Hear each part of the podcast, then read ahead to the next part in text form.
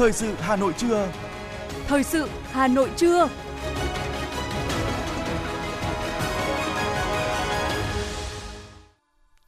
Kính chào quý vị và các bạn. Bây giờ là chương trình thời sự của Đài Phát thanh và Truyền hình Hà Nội, phát trực tiếp trên sóng phát thanh tần số FM 90 MHz.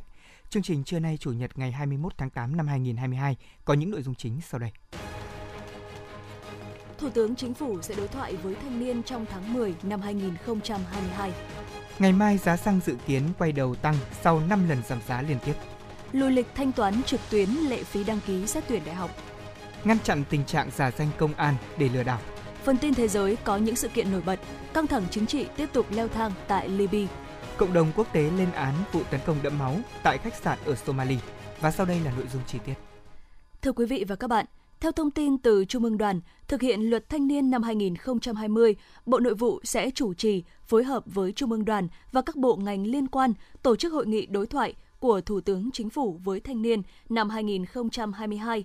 Dự kiến hội nghị diễn ra vào ngày 15 tháng 10 tại Hà Nội.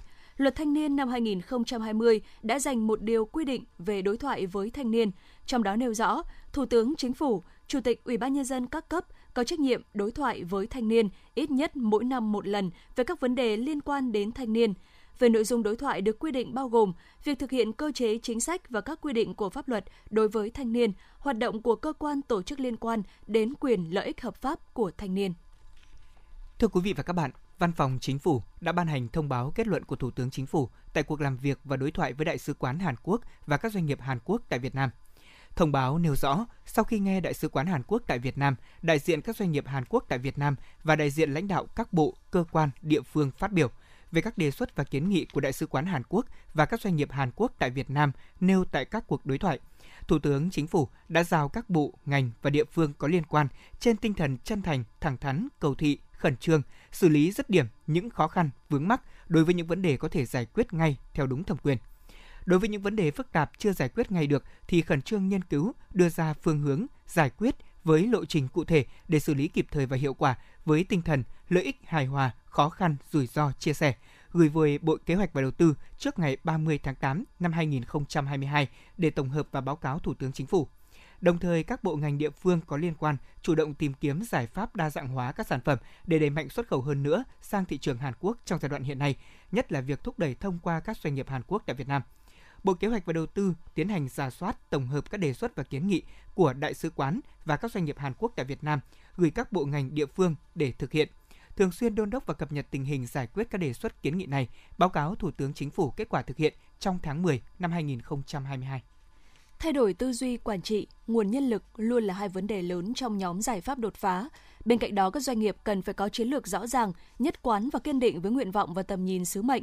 Đây là đánh giá của các chuyên gia tại tọa đàm Giải pháp đột phá nâng cao năng lực cạnh tranh của doanh nghiệp phục hồi và phát triển bền vững được tổ chức tại Hà Nội – theo kết quả khảo sát của Liên đoàn Thương mại và Công nghiệp Việt Nam, hầu hết các doanh nghiệp trong tất cả các lĩnh vực ngành nghề và các địa phương đều phải đương đầu với các vấn đề do dịch COVID-19 gây ra như khó tiếp cận khách hàng 60%, thiếu hụt nhân công 53%, mất cân đối dòng tiền 52%, đứt gãy chuỗi cung ứng 52%, Cùng với những tác động tiêu cực do dịch COVID-19, các doanh nghiệp đang gặp rất nhiều khó khăn trong quá trình hoạt động sản xuất kinh doanh. Do đó, nâng cao chất lượng nguồn nhân lực, tăng năng suất lao động, chuyển đổi số trong bối cảnh mới cũng là vấn đề cần đặt ra trong giải pháp nâng cao năng lực cạnh tranh. Các chuyên gia cũng cho rằng chuyển đổi số là một nhu cầu cấp thiết đối với các doanh nghiệp Việt Nam. Các mô hình chuyển đổi số trong doanh nghiệp sẽ đưa ra các mô hình kinh doanh mới, sản phẩm dịch vụ mới, tạo ra các giá trị tiên tiến, từ đó nâng cao sức cạnh tranh cho doanh nghiệp. Ngân hàng Nhà nước đã ban hành chỉ thị về việc triển khai chương trình hỗ trợ 2% lãi suất từ nguồn ngân sách nhà nước 40.000 tỷ đồng. Qua gần 3 tháng thì bên cạnh một số ngân hàng đã tích cực triển khai chính sách này, vẫn còn ngân hàng chưa ban hành đầy đủ văn bản hướng dẫn nội bộ và tổ chức truyền thông. Ngân hàng Nhà nước yêu cầu các đơn vị xác định đây là nhiệm vụ trọng tâm phải thực hiện khẩn trương để hỗ trợ phục hồi nhanh nền kinh tế, giải ngân kịp thời hiệu quả nguồn kinh phí được giao từ ngân sách nhà nước để hỗ trợ lãi suất cho các doanh nghiệp, hợp tác xã, hộ kinh doanh, tạo điều kiện thuận lợi cho các khách hàng thuộc đối tượng vay vốn hỗ trợ lãi suất theo đúng quy định các tổ chức tín dụng bảo đảm tuân thủ quy định về hoạt động cho vay, không hạ chuẩn và nới lỏng các điều kiện tín dụng trong quá trình cho vay hỗ trợ lãi suất, cân đối nguồn vốn cho vay các dự án, phương án sản xuất và kinh doanh hiệu quả, nhất là các ngành và lĩnh vực được hỗ trợ lãi suất. Mặt khác cũng nghiêm cấm các hành vi gây khó khăn, phiền hà, ban hành thêm điều kiện và thủ tục khác so với quy định. Ngân hàng Nhà nước chi nhánh các tỉnh thành phố kiểm tra, giám sát việc cho vay hỗ trợ lãi suất, xử lý kịp thời các trường hợp thực hiện không nghiêm, không đúng quy định, trốn tránh và từ chối hỗ trợ lãi suất đối với khách hàng đáp ứng đủ điều kiện. Do kỳ điều hành ngày 21 tháng 8 trùng vào ngày Chủ nhật, nên thời gian điều hành được Liên Bộ Tài chính Công Thương lùi sang ngày làm việc tiếp theo sau ngày nghỉ, tức 15 giờ ngày thứ hai, ngày 22 tháng 8. Dữ liệu từ Bộ Công Thương cho thấy giá xăng dầu thành phẩm trên thị trường Singapore cập nhật đến ngày 17 tháng 8 tăng nhẹ so với kỳ trước. Do đó, kỳ điều hành ngày mai, ngày 22 tháng 8, giá xăng có thể tăng tương ứng khoảng 250 đến 350 đồng một lít, còn dầu diesel, dầu hỏa tăng mạnh khoảng gần 1.000 đồng một lít. Nếu cơ quan quản lý giảm trích hoặc chi quỹ bình ổn, giá xăng có thể tăng ít hơn hoặc giữ nguyên. Nếu đúng như dự báo, giá các mặt hàng xăng trong nước sẽ tăng trở lại sau 5 lần hạ nhiệt liên tiếp, đưa giá xăng lên 24.000 đến 25.000 đồng một lít. Tính đến nay, giá mặt hàng này đã trải qua 21 lần điều chỉnh giá, trong đó có 13 lần tăng và 8 lần giảm. Hiện giá xăng E5 RON92 và RON95 trong nước đã xuống quanh mức 23.700 đến 24.600 đồng một lít, tương đương với mức giá vào cuối tháng 1. Thưa quý vị thính giả, trong bối cảnh giá cả hàng hóa ít hạ nhiệt, chi phí nguyên liệu đầu vào tăng, nhiều cơ sở sản xuất và kinh doanh bánh trung thu tại Hà Nội thận trọng điều chỉnh giá để có thể giữ khách. Phần lớn chủ các cơ sở kinh doanh bánh trung thu đều cho hay giá của các loại nguyên vật liệu đầu vào hiện nay như là ga, thực phẩm, phụ phẩm đều đã tăng từ 20 đến 30% so với thời gian này năm ngoái. Thế nhưng giá bán các sản phẩm chỉ điều chỉnh ít bởi sức mua của người dân đang thắt chặt chi tiêu. Theo khảo sát thì giá bán bánh ra thị trường tăng khoảng từ 1 đến 4 ngàn đồng một cái so với các năm trước, với mức là 55.000 đến 390 ngàn đồng một cái và từ 240 ngàn đến 1 triệu đồng một hộp tùy loại. Riêng thị trường bánh trung thu handmade năm nay được dự báo là khá sôi động. Tuy nhiên thì lượng tiêu thụ sẽ giảm so với trước vì sau hơn 2 năm dịch bệnh Covid-19 thì nhiều khách hàng và doanh nghiệp hạn chế ngân sách chi tiêu và giảm lượng quà tặng. Xu hướng lựa chọn những hộp bánh có giá vài triệu đồng một hộp cũng không còn nhiều như trước. Các loại hộp bánh có giá bán từ 300.000 đồng đến 1 triệu đồng sẽ được khách hàng lựa chọn nhiều hơn. Hộp bánh cũng được thiết kế nhỏ để có thể thuận tiện cho việc vận chuyển. Đối với thị trường bánh trung thu cao cấp năm nay, theo ông Lê Hồng Phương, giám đốc công ty cổ phần thương mại và dịch vụ Dansari, năm nay thì đơn vị ước tính nguyên liệu đầu vào đã tăng 20% so với cùng kỳ năm ngoái. Thế nhưng để cân bằng thị trường, doanh nghiệp này giữ giá bán từ 1,1 đến 1,2 triệu đồng một hộp. Thưa quý vị và các bạn, dự thảo luật đất đai sửa đổi và một trong những điểm đột phá và được kỳ vọng nhất chính là quy định bỏ khung giá đất đã tồn tại nhiều năm nay. Điểm mới này có ý nghĩa như thế nào? Mời quý vị cùng theo dõi phân tích của một số chuyên gia trong phóng sự sau. Khu vực phố cổ và trung tâm Hà Nội luôn được xem là có giá thuộc loại cao nhất cả nước. Một mét vuông đất mặt tiền ở đây có mức dao động thực tế từ 500 triệu đồng trở lên. Tuy nhiên, theo khung giá đất của Ủy ban dân thành phố Hà Nội ban hành, thì nó không được vượt qua mức là 194 triệu trên một mét. Và nếu có nhân với hệ số điều chỉnh giá đất cao nhất của Hà Nội ban hành là 2,15 thì cũng chỉ lên được mức tối đa là khoảng 400 triệu đồng trên một mét vuông. Bởi theo quy định thì khung giá đất được chính phủ ban hành 5 năm một lần và xác định giá đất từ tối thiểu đến tối đa cho từng loại đất cụ thể. Và đây cũng là căn cứ để các địa phương xây dựng bảng giá đất không được vượt quá khung tối đa là 20%. Ông Trần Văn Lâm, Ủy viên Thường trực Ủy ban Tài chính Ngân sách của Quốc hội và tiến sĩ Nguyễn Văn Đáng, nhà nghiên cứu chính sách và quản trị công, Học viện Chính trị Quốc gia Hồ Chí Minh cho biết. Cái bảng giá đất và cái hệ số điều chỉnh công bố hàng năm ấy của của của, của các cái cơ quan chức năng đặc biệt đấy thì chính là hội đồng nhân dân ủy ban nhân dân đấy thì nó thấp hơn so với mặt bằng giá thị trường cho nên là cái giá bồi thường căn cứ trên cái bảng giá này là không thỏa mãn cái nguyện vọng của người dân. Và tôi cho rằng đánh giá rằng đây nó chính là gây đến thiệt hại đến lợi ích chính đáng của người dân. Bỏ cái khung giá đất thì từ đó là các uh, chính quyền địa phương sẽ uh, buộc phải tính đến các cái phương án uh, dựa trên cái có thể những cái tiêu chí mà do trung ương sắp ban hành. Uh, thì chính quyền địa phương sẽ phải có những cái cơ chế và phương pháp cụ thể để định giá đất nó tiệm cận với giá thị trường. Đấy, tiệm cận giá thị trường thì khi đó cách việc là chuyển nhượng các cái quyền sử dụng đất đấy hay là thu hồi Ờ, uh, thu hồi cái đất của người dân thì nó sẽ được người dân sẽ được à, đền bù nó ờ, công bằng hơn Khung giá đất kìm hãm giá đất không theo sát với giá thị trường. Vì vậy mà khi bỏ khung giá đất không chỉ kéo giảm được khiếu kiện mà còn giúp đẩy nhanh tiến độ của các dự án. Tuy nhiên, cũng có băn khoăn, liệu là giá đền bù giải phóng mặt bằng sẽ tăng, giá nhà cũng sẽ tăng. Nhiều chuyên gia nhận định nếu để cơ chế thị trường điều tiết sẽ không lo lắng về vấn đề này.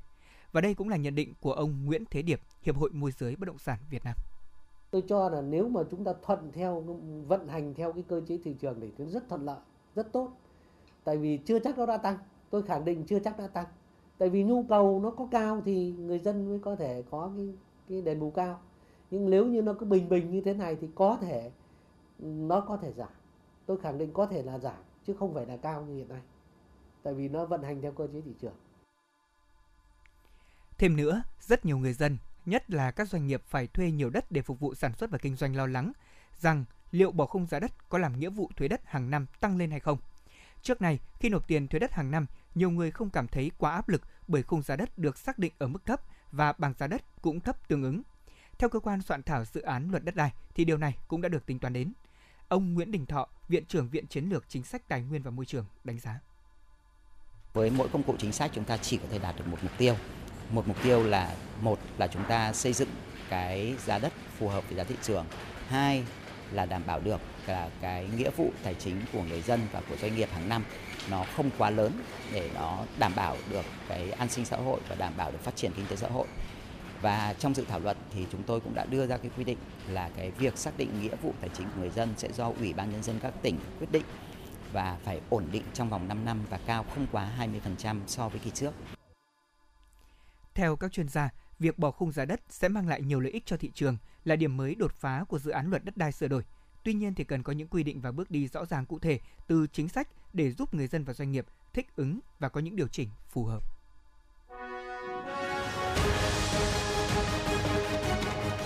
Thời sự Hà Nội, nhanh, chính xác, tương tác cao. Thời sự Hà Nội, nhanh, chính xác, tương tác cao.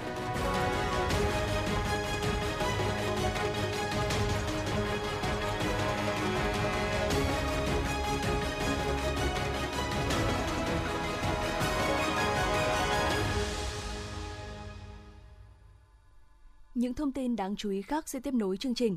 Thưa quý vị và các bạn, luật lưu trữ sửa đổi đang được tích cực xây dựng và sẽ góp phần thay đổi gốc rễ của ngành lưu trữ, đáp ứng yêu cầu xây dựng chính phủ điện tử, chính phủ số. Đây là khẳng định của ông Đặng Thanh Tùng, Cục trưởng Cục Văn thư và Lưu trữ Nhà nước. Luật lưu trữ sửa đổi sẽ góp phần thúc đẩy quá trình chuyển đổi công tác lưu trữ từ giấy sang điện tử, Luật này dự kiến sẽ được trình Quốc hội xem xét cho ý kiến lần đầu tại kỳ họp thứ 6 Quốc hội khóa 15 và thông qua tại kỳ họp thứ 7 có hiệu lực từ ngày 1 tháng 1 năm 2025. Từ năm 2022 đến năm 2030, theo chương trình công bố tài liệu lưu trữ quốc gia phục vụ xây dựng phát triển kinh tế xã hội, bảo vệ chủ quyền đất nước do Thủ tướng Chính phủ phê duyệt, kho tài liệu đồ sộ đang được bảo quản tại 4 trung tâm lưu trữ quốc gia cũng sẽ được đẩy mạnh khai thác, công bố rộng rãi theo hướng sáng tạo hiện đại, giúp công chúng ở trong và ngoài nước có thể tiếp cận với thông tin tài liệu lưu trữ nhanh chóng.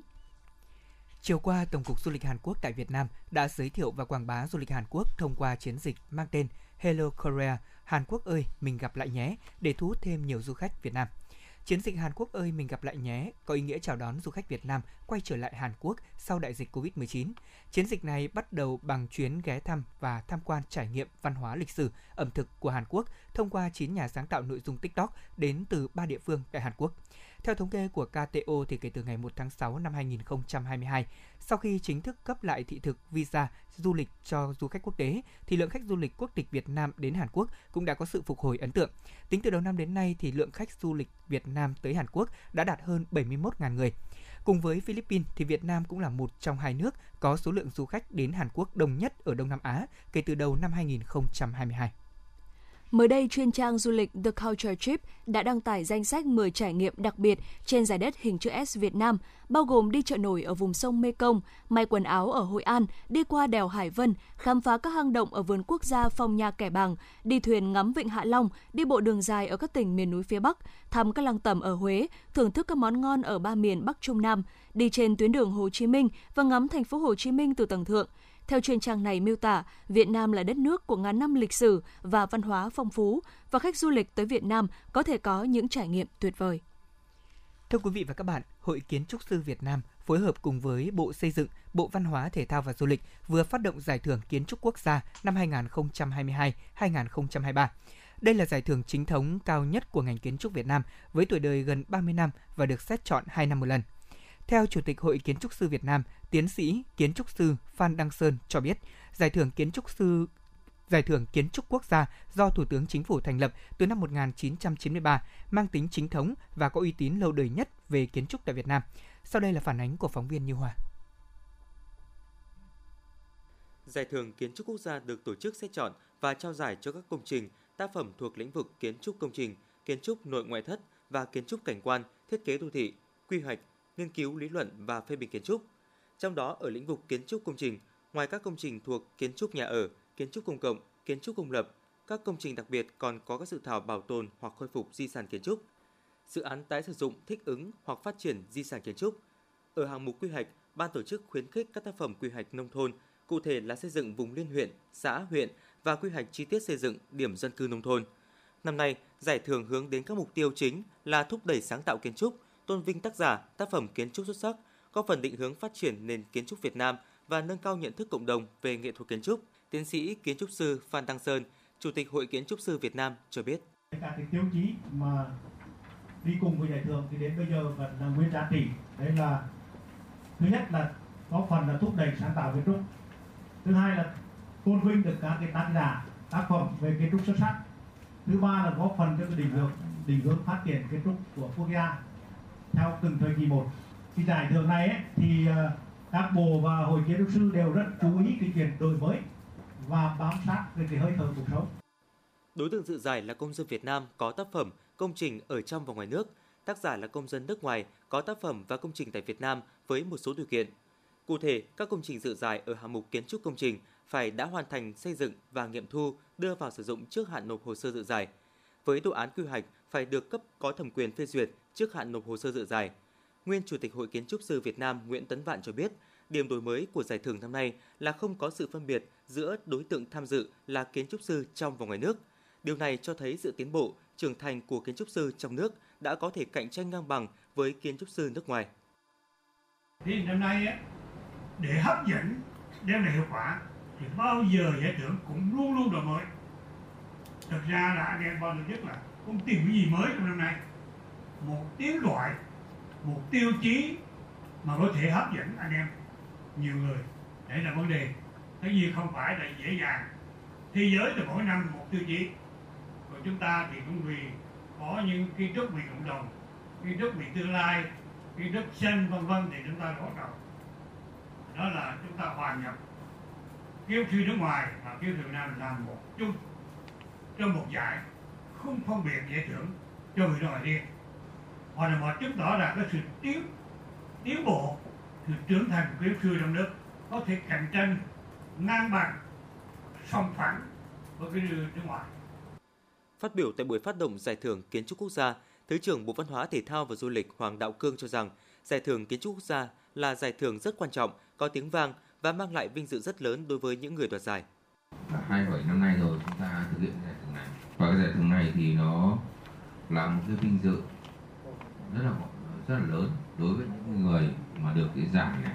Tôi đề nghị là chúng ta không cả được khơi trong nữa mà chúng ta phải nhất định những công nào, công trình nào, những cái gì là quý nhất. Các anh phải chấm những công trình nào nó mang cái giá trị mà là ảnh ảnh hưởng nhất tới cái phát triển của kiến trúc Việt Nam để làm sao Việt Nam chúng ta không khác một cái ừ, có cái sự khác biệt so với các cái nước khác. Cũng theo Hội đồng Giải thưởng Kiến trúc Quốc gia, mỗi thể loại, lĩnh vực chuyên ngành được trao ở nhiều mức giải thưởng. Cụ thể, giải thưởng lớn cho tác phẩm, công trình có tính đột phá đặc biệt về nghệ thuật kiến trúc xuất sắc nhất, có tính xã hội và nhân văn sâu sắc trong số các tác phẩm đoạt giải vàng, trị giá là 50 triệu đồng. Ngoài các giải vàng, bạc, đồng, ban tổ chức sẽ trao thêm nhiều bằng khen, giải thưởng nhằm khuyến khích sự tham gia của các kiến trúc sư trẻ, các chủ đầu tư có công trình đoạt giải thưởng cao và đóng góp tích cực trong việc đầu tư xây dựng công trình kiến trúc theo hướng tiên tiến, bền vững, giải quyết được những vấn đề cấp thiết trong xã hội. Các tác phẩm, tác giả đoạt giải cao sẽ được Hội Kiến trúc sư Việt Nam đề cử lên cấp có thẩm quyền để xét trao giải thưởng nhà nước về văn học nghệ thuật. Ban tổ chức giải thưởng Kiến trúc quốc gia nhận tác phẩm dự thi trước ngày 30 tháng 11 năm nay.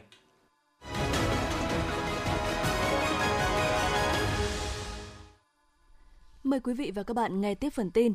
Thưa quý vị và các bạn, sáng nay Bộ Giáo dục và Đào tạo đã thông báo lùi lịch thí sinh thực hiện thanh toán trực tuyến lệ phí đăng ký xét tuyển đại học trên hệ thống tuyển sinh 3 ngày so với kế hoạch ban đầu do sự cố kết nối của nền tảng thanh toán trực tuyến. Từ ngày 24 tháng 8 năm 2022 đến 17 giờ ngày 29 tháng 8 năm 2022, thành phố Hà Nội, Hà Giang, Cao Bằng, Bắc Cạn, Tuyên Quang, Lào Cai, Điện Biên, Lai Châu, Sơn La, Yên Bái, Hòa Bình, Thái Nguyên, Lạng Sơn, Quảng Ninh, Bắc Giang, Phú Thọ, Vĩnh Phúc, Bắc Ninh, Hải Dương và thành phố Hải Phòng. Từ ngày 25 tháng 8 năm 2022 đến 17 giờ ngày 30 tháng 8 năm 2022, Hưng Yên, Thái Bình, Hà Nam, Nam Định, Ninh Bình, Thanh Hóa, Nghệ An, Hà Tĩnh, Quảng Bình, Quảng Trị, Thừa Thiên Huế, thành phố Đà Nẵng, Quảng Nam, Quảng Ngãi, Bình Định, Phú Yên, Khánh Hòa, Ninh Thuận, Bình Thuận và Con Tum. Từ ngày 26 tháng 8 năm 2022 đến 17 giờ ngày 31 tháng 8 năm 2022 dành cho các thí sinh thuộc các tỉnh thành phố còn lại, bao gồm Gia Lai, Đắk Lắk, Đắk Nông, Lâm Đồng, Bình Phước, Tây Ninh, Bình Dương, Đồng Nai, Bà Rịa Vũng Tàu, thành phố Hồ Chí Minh, Long An, Tiền Giang, Bến Tre, Trà Vinh, Vĩnh Long, Đồng Tháp, An Giang, Kiên Giang, Cần Thơ, Hậu Giang, Sóc Trăng, Bạc Liêu và Cà Mau. Trung ương Hội Sinh viên Việt Nam đã tổ chức tổng kết chương trình tiếp xúc mùa thi năm 2022. Chương trình tiếp sức mùa thi năm nay được triển khai tại 63 tỉnh thành phố và nhận được sự hưởng ứng đồng tình của cả xã hội. Chương trình cũng đã thu hút đông đảo đoàn viên thanh niên và sinh viên tích cực tham gia hỗ trợ thí sinh, người nhà thí sinh trong kỳ thi Trung học phổ thông quốc gia năm 2022 và đạt được nhiều kết quả đáng ghi nhận các cấp bộ đoàn và hội đã thành lập triển khai được 1.581 đội hình cấp tỉnh, thành phố với 15.387 tình nguyện viên tham gia. 8.204 đội hình cấp cơ sở với 90.302 tình nguyện viên tham gia. Có 592.952 suất ăn, 1 662.512 chai nước, 115.588 cẩm nang được cung cấp miễn phí cho thí sinh và người nhà của thí sinh. Hỗ trợ 101.482 thí sinh có hoàn cảnh khó khăn. Tổng số nguồn huy động xã hội để hỗ trợ cho thí sinh và người nhà thí sinh là hơn 33 tỷ đồng. Trung ương đoàn đã tặng bằng khen cho 6 đơn vị có thành tích xuất sắc trong triển khai chương trình tiếp sức mùa thi năm 2022 và Trung ương Hội Sinh viên Việt Nam cũng đã tặng bằng khen cho 6 đơn vị đã có thành tích xuất sắc trong chương trình tiếp sức mùa thi năm nay. Thời gian gần đây trên địa bàn thành phố Hà Nội liên tiếp xảy ra các vụ việc giả danh cơ quan công an, gọi điện thoại để lừa đảo chiếm đoạt tài sản. Ngăn chặn tình trạng này đang là vấn đề cấp thiết hiện nay, đòi hỏi việc gia tăng các biện pháp xử lý tuyên truyền của cơ quan chức năng, sự cảnh giác của người dân. Công an thành phố Hà Nội đã khuyến cáo người dân không cung cấp thông tin cá nhân, số điện thoại, số chứng minh thư, căn cước công dân, địa chỉ nhà ở, số tài khoản ngân hàng mà OTP trên điện thoại cá nhân cho bất kỳ ai không quen biết hoặc khi chưa biết rõ nhân thân lai lịch. Trước những thông tin đe dọa, uy hiếp không nên vội vàng chuyển tiền vào các tài khoản theo yêu cầu của các đối tượng mà trao đổi với người thân bạn bè và thông báo ngay với lực lượng công an gần nhất để chủ động phòng ngừa đấu tranh.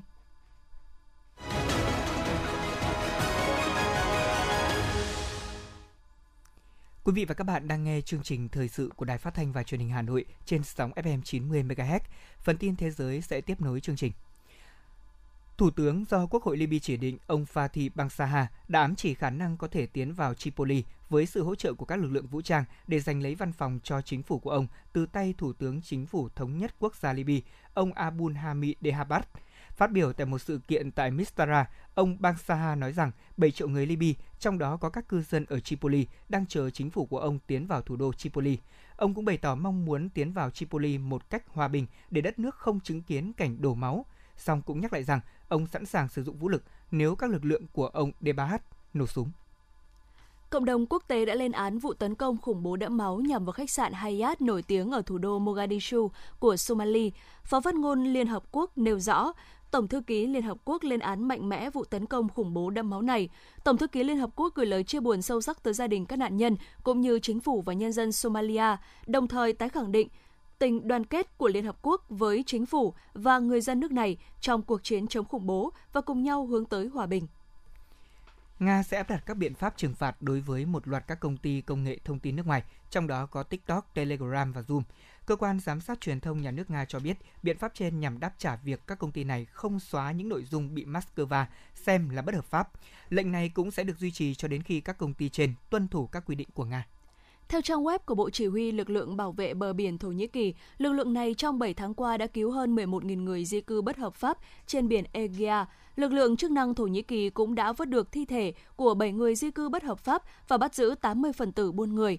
Thổ Nhĩ Kỳ là điểm trung chuyển quan trọng của người tị nạn muốn tới châu Âu để bắt đầu cuộc sống mới, đặc biệt là những người chạy trốn khỏi chiến tranh và bị ngược đãi. Ankara và các tổ chức nhân quyền quốc tế thường xuyên lên tiếng cho rằng việc khiến những người tị nạn dễ bị tổn thương, đặc biệt là phụ nữ và trẻ em, gặp nguy hiểm là vi phạm các giá trị nhân đạo và luật pháp quốc tế. Thưa quý vị, truyền thông Thổ Nhĩ Kỳ đưa tin ít nhất là 34 người đã thiệt mạng và hàng chục người bị thương trong hai vụ tai nạn giao thông xảy ra tại nước này vào ngày 20 tháng 8. Vụ tai nạn đầu tiên đã khiến 15 người thiệt mạng, 31 người bị thương khi một xe buýt và xe cứu thương va chạm trên đường cao tốc tại tỉnh Gaziantep. Chỉ vài giờ sau đó, các công tố viên đã tiến hành điều tra một vụ tai nạn giao thông cách khu vực trên khoảng 250 km. Theo Bộ trưởng Y tế Thổ Nhĩ Kỳ, ít nhất là đã có 19 người thiệt mạng, 30 người bị thương khi một xe tải lao vào một đám đông tại Derik ở tỉnh Madrid.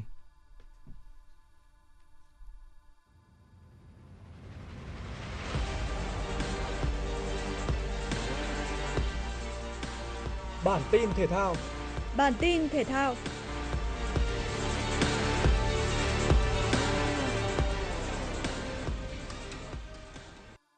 Hà Nội FC đến làm khách trên sân của BKM Bình Dương tại vòng 13 V-League 2022.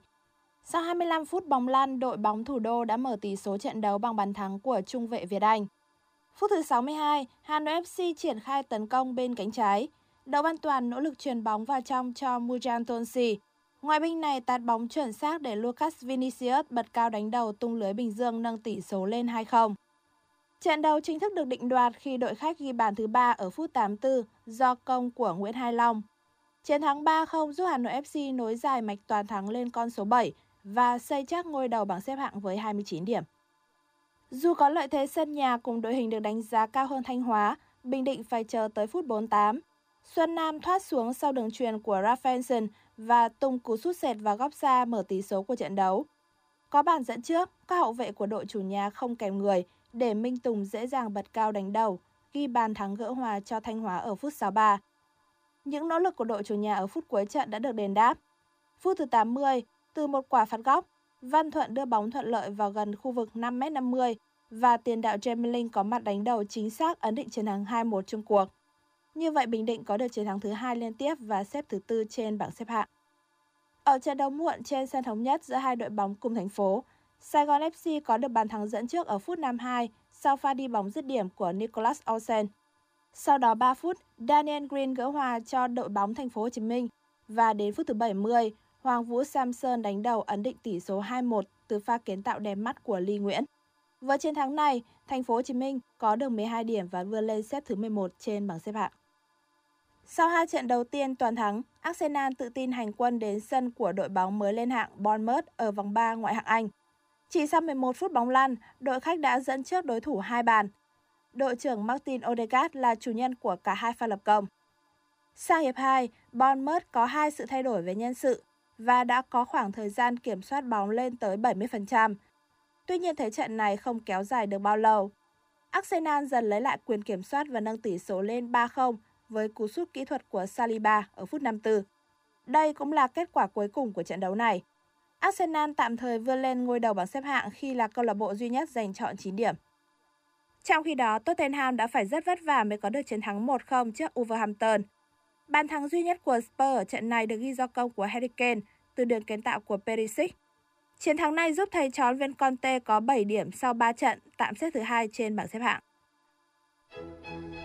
Theo Trung tâm Dự báo Khí tượng Thủy văn Quốc gia, ngày và đêm nay ở khu vực Bắc Bộ và Bắc Trung Bộ có mưa vừa mưa to và rông, cục bộ có mưa rất to với lượng mưa phổ biến từ 30 đến 70 mm, có nơi trên 100 mm. Từ ngày mai mưa lớn giảm nhanh trên khu vực Bắc Bộ và Bắc Trung Bộ. Thời tiết thủ đô Hà Nội nhiều mây, có mưa vừa mưa to, có nơi mưa rất to và rải rác có rông, gió nhẹ. Trong mưa rông có khả năng xảy ra lốc xét và gió giật mạnh, nhiệt độ thấp nhất từ 24 đến 26 độ C, nhiệt độ cao nhất từ 28 đến 31 độ C. Quý vị và các bạn vừa nghe chương trình thời sự của Đài Phát thanh và Truyền hình Hà Nội, chỉ đạo nội dung Nguyễn Kim Khiêm, chỉ đạo sản xuất Nguyễn Tiến Dũng, tổ chức sản xuất Trà My.